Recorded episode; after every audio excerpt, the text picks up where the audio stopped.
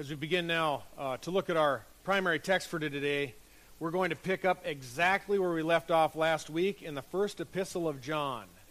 The first epistle of John. We're looking in chapter 2.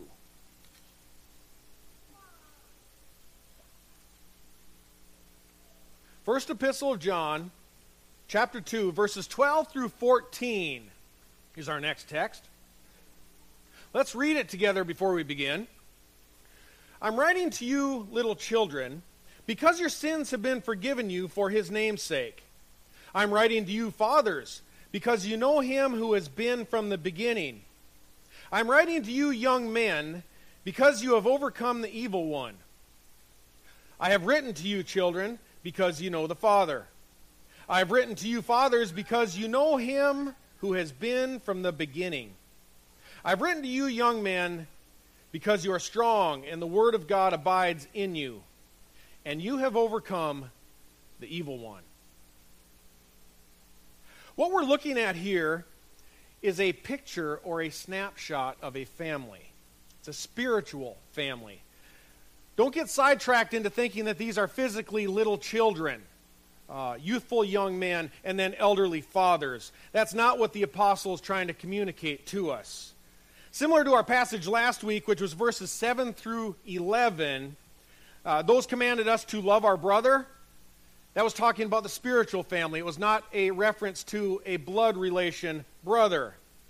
Uh, here, uh, we discover that this text is talking again about relationships in the local church. John's not describing members of a physical family, he's describing roles of a spiritual family. And in any spiritual family or local church, you're going to find spiritual children who are newly converted, right? They're the little children. You also have spiritually strong and active members of a church. That's represented by the phrase young men. And of course, you have those who've progressed from spiritual childhood through adulthood. They are now in full Christian maturity. These would be considered fathers in this text. The Apostle Paul had achieved this uh, status of spiritual father. In his final letter called 2 Timothy, he wrote this He said, I have fought the good fight, I have finished the course, I have kept the faith. Growing from, spirit, uh, from childhood to full maturity, it, it's the expected, it's the anticipated progression of a Christian. You become spiritually born again, right? And then you, you get up on your feet, you're engaged, you're furthering God's kingdom.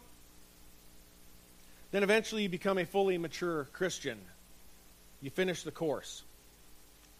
This is true regardless of what age you come to faith. You could be an 80 year old, brand new Christian, just born again. You're a little child, little children. But it's your responsibility to grow spiritually so you'll become more useful to Jesus Christ. Growth impacts everything we do worship, evangelism, service, teaching, whatever it is. Our responsibility is to grow and develop in the usefulness to Jesus Christ. You know, building Christ's kingdom, that is the entire reason that Christians exist. Often in Scripture, we'll find that, that the phrase kingdom building is compared to erecting a physical building. 1 Corinthians chapter 3, starting in verse 9, tells us this For we are God's fellow workers, you are God's field, God's building, it says.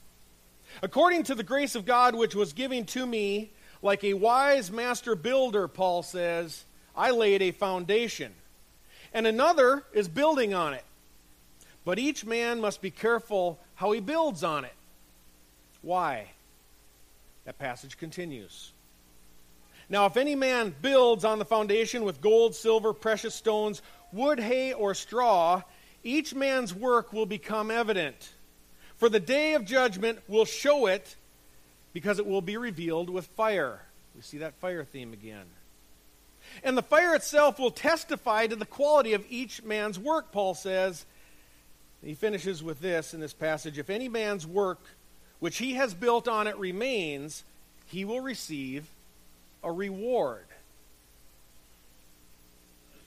You and I are saved from the penalty of our sins. We escape eternal condemnation by trusting in Jesus Christ. You can't earn salvation because it's a gift. However, your initial salvation is not the end of your Christian walk. That's not the end of your experience. God's plan for you, for me, is that you build his church. Christ saved you. He took you and he placed you in his body. That is the church. So he can help or use you to help him in a great big construction project that he has going on. He's building a kingdom. And all of, of your individual kingdom construction activity is going to be evaluated by Christ. You'll be rewarded in heaven by him according to how you build, Scripture says. That, that's a fact. All Christians don't simply get a gate pass into God's, God's great theme park in the sky. We will all be rewarded according to our kingdom building activity. You'll be judged according to your service to Christ during this lifetime. Now, if you have more interest in that, uh, eternal rewards is what that's called. You might want to listen to a sermon that is on our website from February 1st of this year. That's titled A Story of Three Builder, Builders. A Story of Three Builders, where we talk about that subject. They'll shed a little light. But Christ's rewards are not our topic for today. That's not our passage. Examining our position in the family portrait is in God's family. And in fact, uh, many of us who are here today remain, remain spiritually little children. Here's my point little children can't erect a building. You'd never take or assign a dozen little eight year olds to build a house for you, would you? No one would do that. They'd be ineffective. Children can't drive nails straight. They can't wire circuit breaker panels. They can't lift big roof trusses up on the roof. When you build houses, actually, children are pretty much worthless. They watch, they learn, they see what you are doing, and eventually, when they grow, they learn how to smash their finger. I mean, drive a nail straight with a hammer, right? You get the point. Everybody grows. Likewise, Christ never intended a very immature group of believers, spiritual babies, to be effective in church building, Christian kingdom building. Instead, Scripture says that we need to spiritually develop and grow in the knowledge of the Lord Jesus Christ to be effective.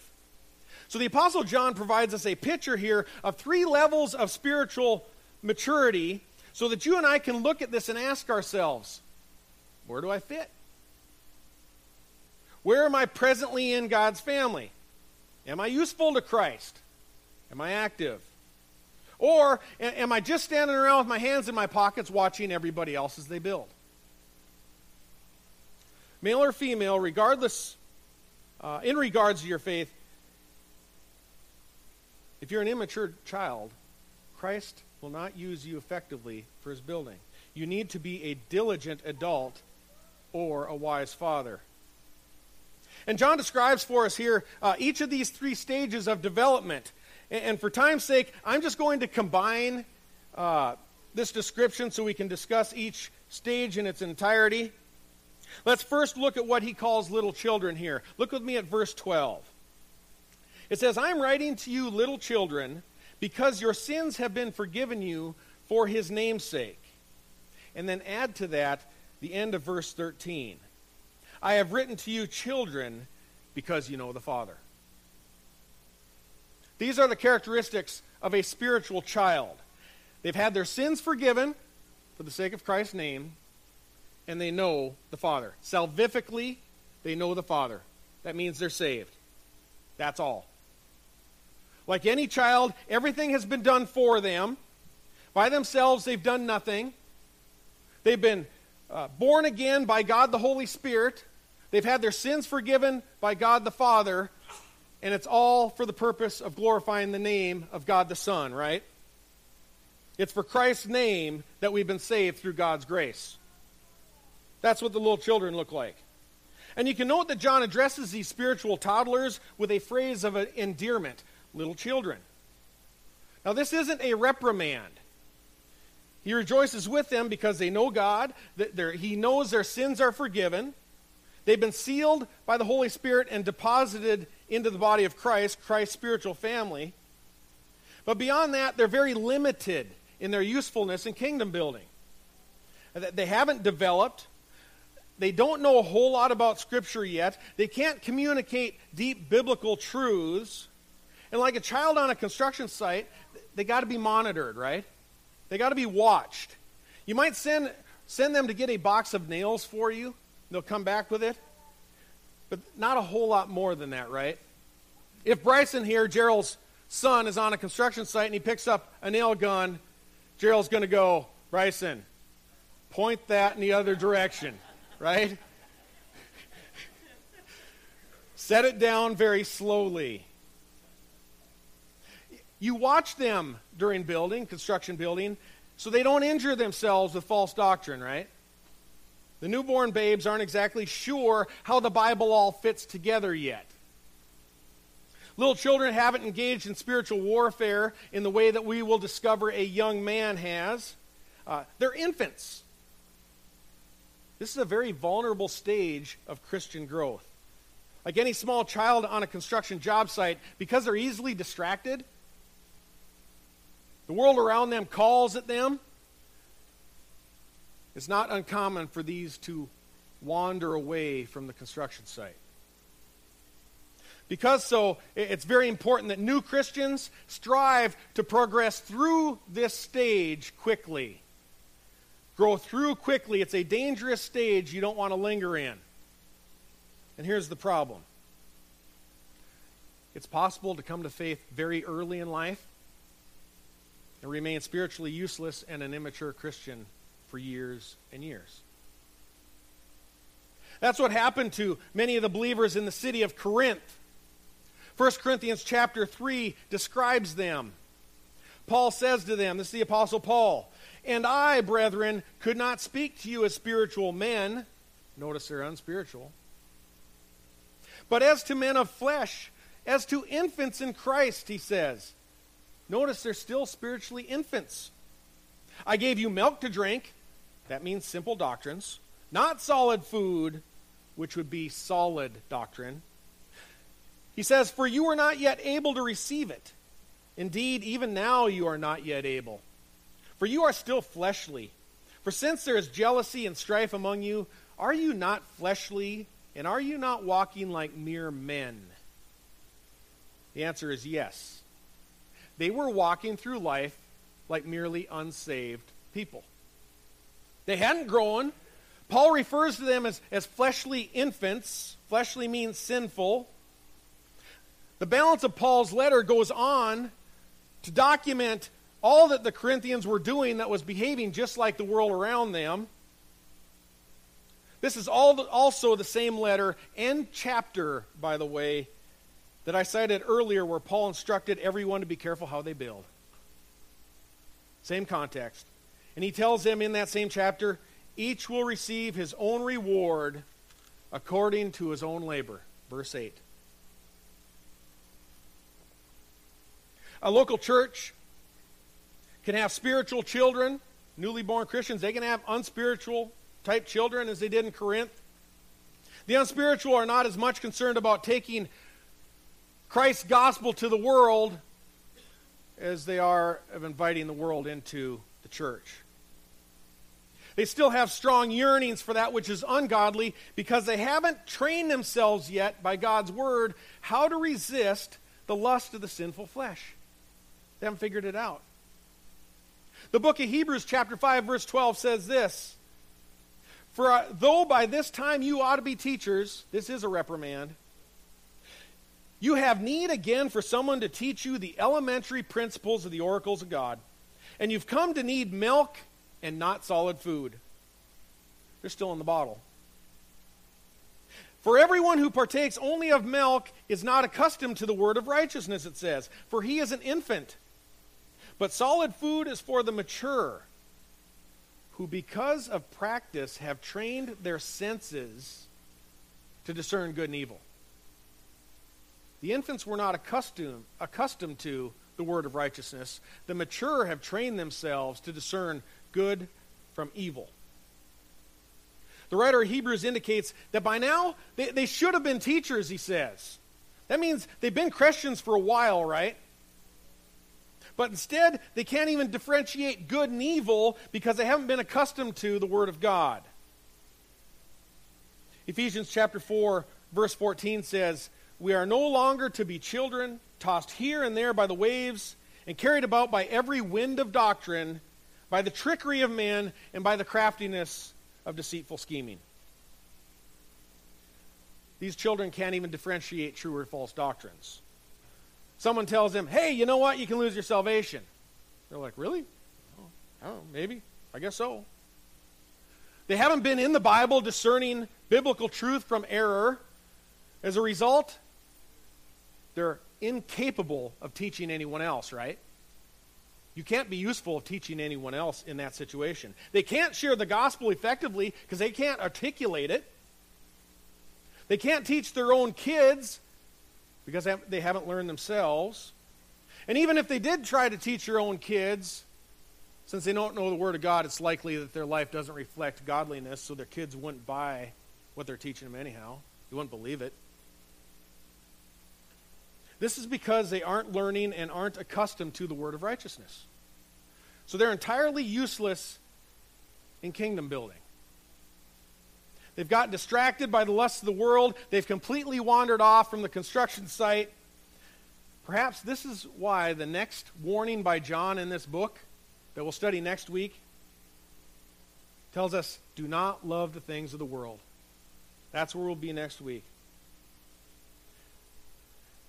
Now, every Christian, each one of us who's born again, has experienced this childhood, right?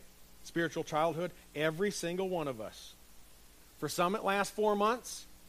For others, 40 years. You need to grow up. You don't want to linger in this stage. This is one of the dangers uh, of churches now that focus almost entirely on entertainment, on pleasing people. They don't get into a lot of doctrine. They want to appeal to that worldly desire. What they do is they facilitate and they prolong this spiritual infancy. There's always got to be a good balance. You have to have good doctrine. Next, let's turn our attention to spiritual fathers. Then we'll wrap up our time uh, by speaking about uh, what are young men, considered young men. So, one thing we've already acknowledged is that every Christian at one time or another has been a little child, haven't we? Every single one of us. Every strong Christian that's re- represented as young men has passed through the child phase. And every spiritually mature father has passed through the child phase, right? No one would deny that. It, that's a given. What we must do then is also realize in this context that it's clearly expected that anyone who's progressed to the level, the designation of a mature father, has also passed through the young men stage.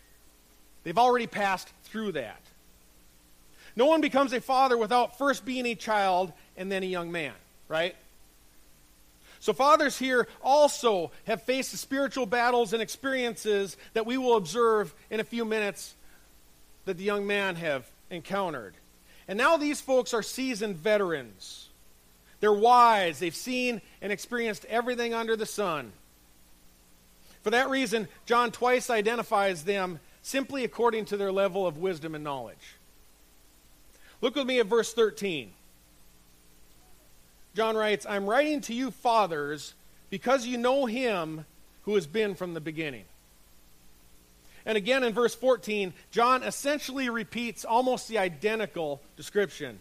He says, I've written to you, fathers, because you know him who has been from the beginning. Fathers have already passed through the young man stage. They've experienced all that spiritual fatigue, the rejoicing, the battle, the loss, and the gain that a young man has. Naturally, these folks, their resume is really long. Add to that now that John says the fathers not only know him, as the little children do, right? They also, the fathers also know about him. They know about God. They're intimate with God. They know that God is the one who has been from the beginning. They have knowledge. They've gathered knowledge going through the young men phase. Mature fathers and mothers comprehend things like the eternality of God, who's been there from the beginning. They've fathomed the depths of Scripture. They adhere to solid foundational doctrines of the faith. And they've wrestled with and appreciate deep spiritual truths like predestination, spiritual adoption, substitutionary atonement. They accept the truth of a young earth six day biblical creation. Because this, this individual knows that God who is the one who is from the beginning. They know about him. They know the, the whole reason for creation is redemption. The whole reason God created anything was to bring glory through the Son from the very beginning. That's why creation exists. So these folks, their Bible's well worn. They're very confident of what they've learned in God's Word. They're not shaken by the waves of the sea, the shifting sands of the popular culture. They're mature. They don't get bent out of shape real easy. They've been there. They certainly aren't men pleasers, they're God pleasers, right? For these people, their main concern is to be a stable presence in the church and finish strong. They're not shallow like little children are, they're anchors. They're deep anchors that shore the, shore the ship. They want solid doctrine to be preached. They want biblical worship. They want to see evangelism going on. They want to see people saved. And they're regarded as fathers not because they have a whole lot of physical children. This is a spiritual picture, remember? They're considered fathers because they're spiritual fathers of very many. This is because their efforts have resulted in a considerable number of spiritual children.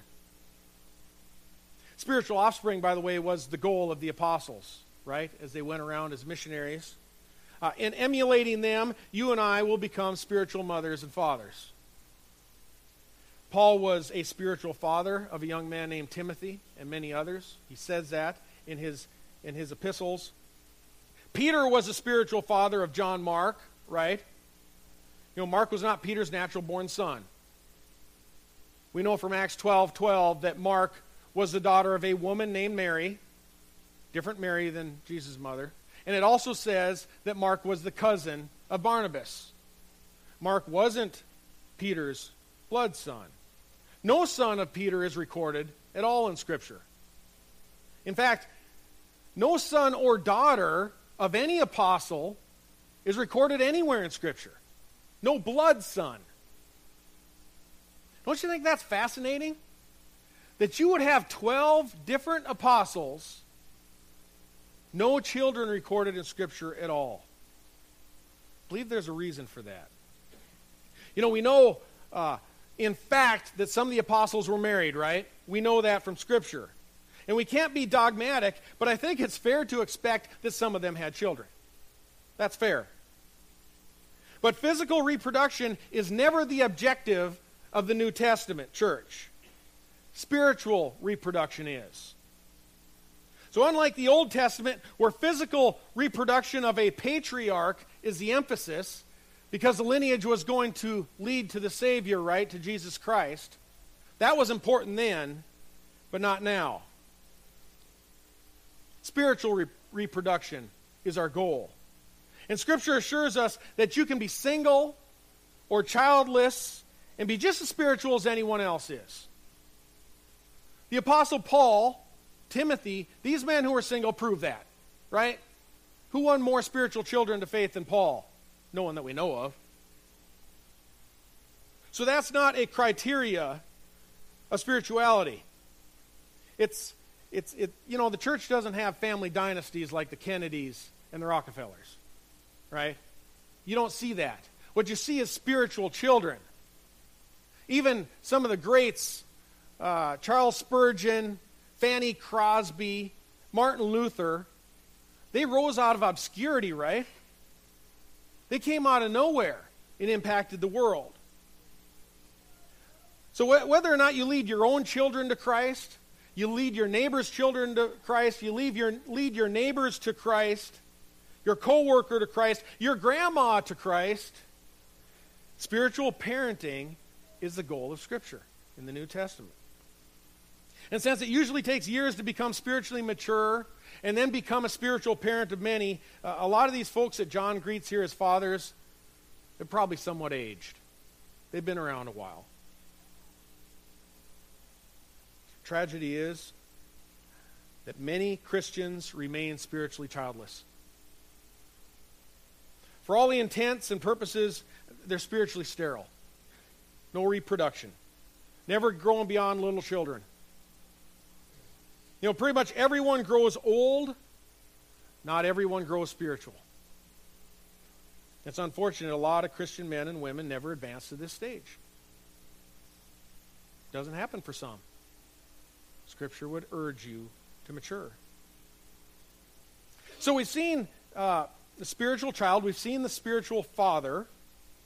Now let's observe the spiritually industrious Christian. These are characterized as young men. You know, the young man exemplifies strength, power, discernment, productivity, right? That's what you expect when young men get on a job site. This person's busy building God's kingdom. He or she hollers up from the rafters, you know, toss me up that hammer.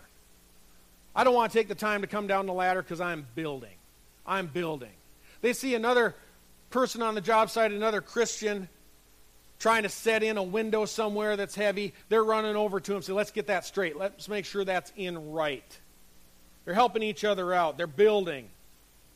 Everything that they do, whether they're at home or whether they're at work or whether they're at play, in the recesses of the back of their mind, they're remembering God's blueprint.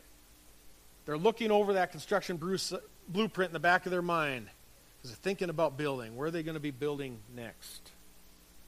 And the reason they can do this is because they have trained themselves through the Word of God.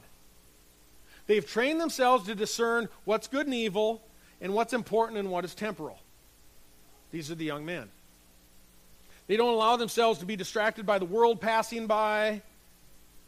Scriptures taught them to not be deceived into thinking that that Rolex watch can go with them beyond the grave.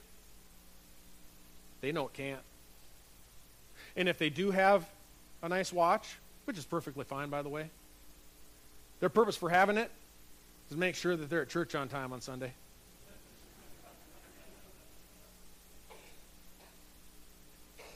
Look at what John writes to them in the middle of verse 13. He said, I'm writing to you, young men, because you have overcome the evil one. And add to that the second half of verse 14. I have written to you, young men, because you are strong, and the word of God abides in you, and you have overcome the evil one. These people are strong, and they've overcome the evil one.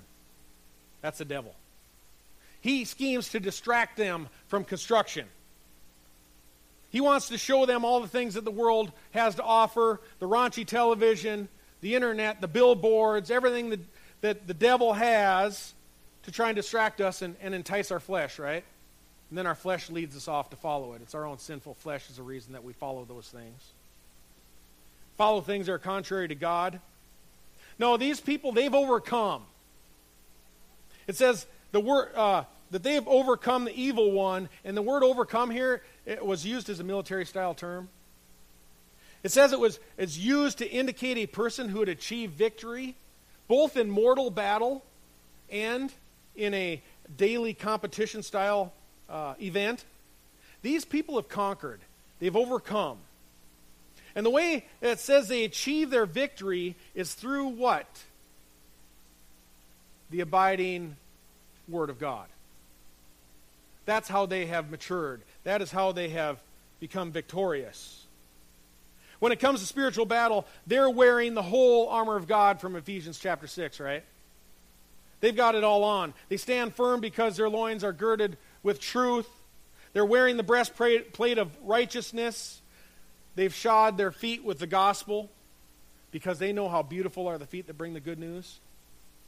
That's where they're invested. In addition to all that, they're spiritually diligent. They take up their shield of faith, they put on the helmet of salvation, and then they wield that sword of the Spirit, which is the Word of God. That's what they're wielding. That's their weapon. Well, folks, if you're a member here, if you're a regular attendee, if you're just visiting for one day, if you belong to another church, God has called you to overcome the world and build his kingdom. You have to be abiding in the Word of God to do that. And answer me this How do you do that? How do you learn the Word of God? How do you come to know what it says unless you commit to a, a church of some kind that's unashamed of preaching it? You need to be a part of a community of believer, believers, and I pray that most of you are. You know, Port St. Lucie Bible Church is not the only church in town that teaches the Scriptures. There's other churches that teach the Scriptures as well. We know that. We praise the Lord if you're involved with a Bible teaching church. If they do tell you that they're the only ones in town that are teaching the Scriptures, then I'd tell you to run. You know, the, the gate is narrow. Jesus says that the gate's narrow that leads to life. But it's not so narrow that only one pastor and one church has the door, right? There's other Christians out there. So God bless you who've been visiting here today. But you need to be in a church that teaches and holds firmly to the doctrines of the Christian faith so you can grow to maturity and finish the course like Paul did. Then you can face the Lord with confidence as he tells you, Well done, good and faithful servant. Enter into my rest, right? Isn't that what we all really want? To escape this world that just fatigues us and bruises us beats us up, we want to see Jesus Christ face to face. As a parent of these young, wonderful children that have been our guests here for the last few days, you need to commit to that. You need to be in a Bible believing church. Disciple those kids. You know, over the years, what we've learned here, talking to Gerald and even seeing other churches, there's one thing we've learned. Listen closely. Children do not drive their parents to church. They don't get behind the wheel. They don't set the alarm.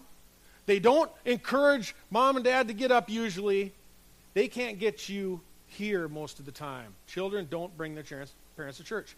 Parents have the responsibility to bring their children to a church. I encourage you to do that.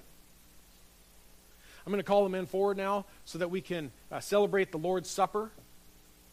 Uh, it's also known as communion. We celebrate together what Christ has done for us as he bore our sin and our shame on the cross. Scripture says he himself bore our sins in his body on the cross so that we would die to sin and live to righteousness. For by his wounds we are healed. The good news is that Jesus Christ bore every sin and shame of yours. He rose from the dead and he conquered. He's victorious. That is the gospel. Communion is also a time to consider our own sinfulness, uh, that which is not fitting for Christian conduct, conduct. It's an opportunity to confess it and to forsake it. Therefore, we provide a period of reflection before taking the bread and the cup.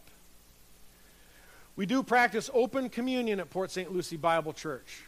So if you are a Christian who has trusted in Jesus Christ, uh, you know that he died for your sins and rose from the dead. You've accepted that. Uh, we invite you to join us. And we ask you to take this opportunity now to examine yourself. Nathan, before passing the bread, would you pray, please?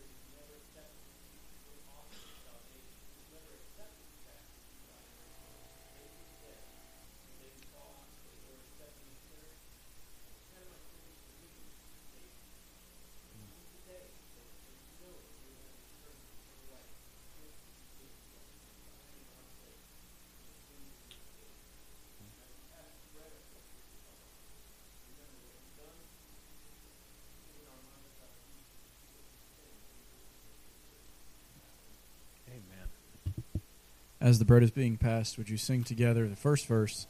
Alas, and did my Savior bleed at the cross, at the cross.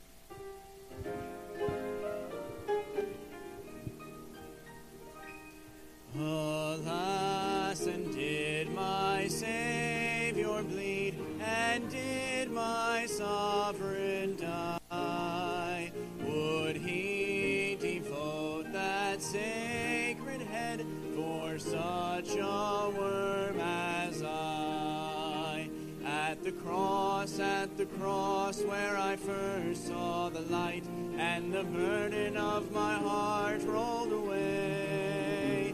It was there by faith I received my sight, and now I am happy all the day.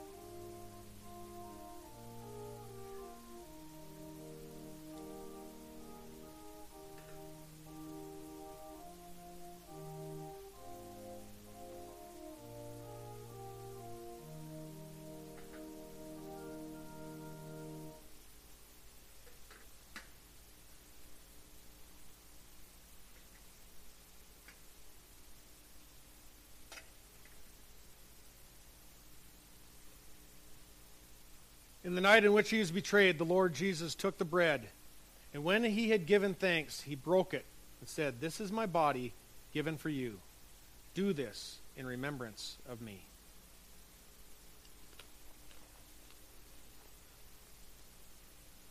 You know, each of us, to grow in our salvation, we need nourishment. A soldier can't be victorious in battle if he's weak and if he's weary. He needs to be fed. This Bible, it's a Christian's MRE, your meal ready to eat. It will sustain you, it will strengthen you, it will help you to overcome the evil one.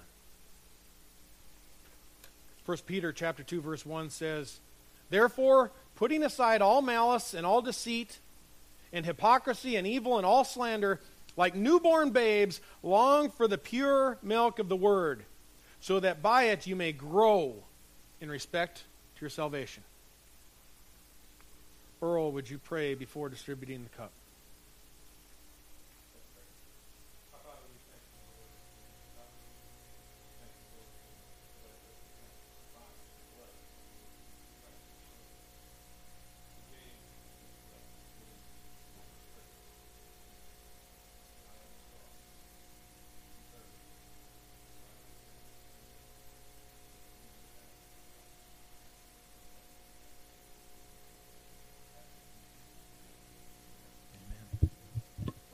as the element is being passed, would you sing the first verse? There is a fountain filled with blood.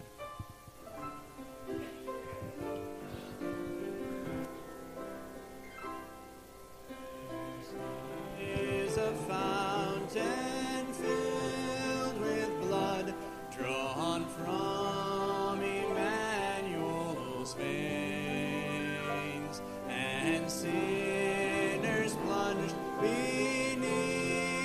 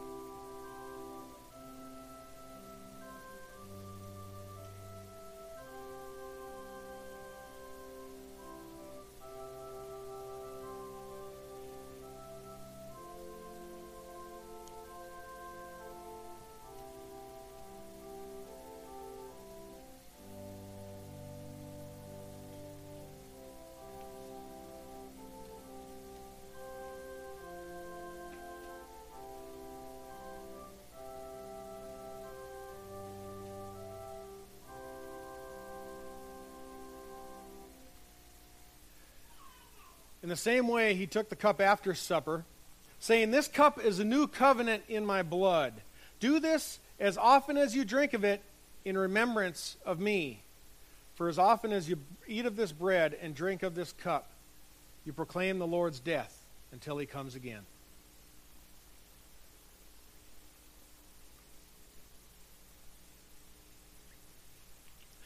Lord God, we thank you today uh, for the uh, blessings that you've given us, Lord, for, for opening our hearts to your word, Lord, for being able to celebrate the Lord's Supper.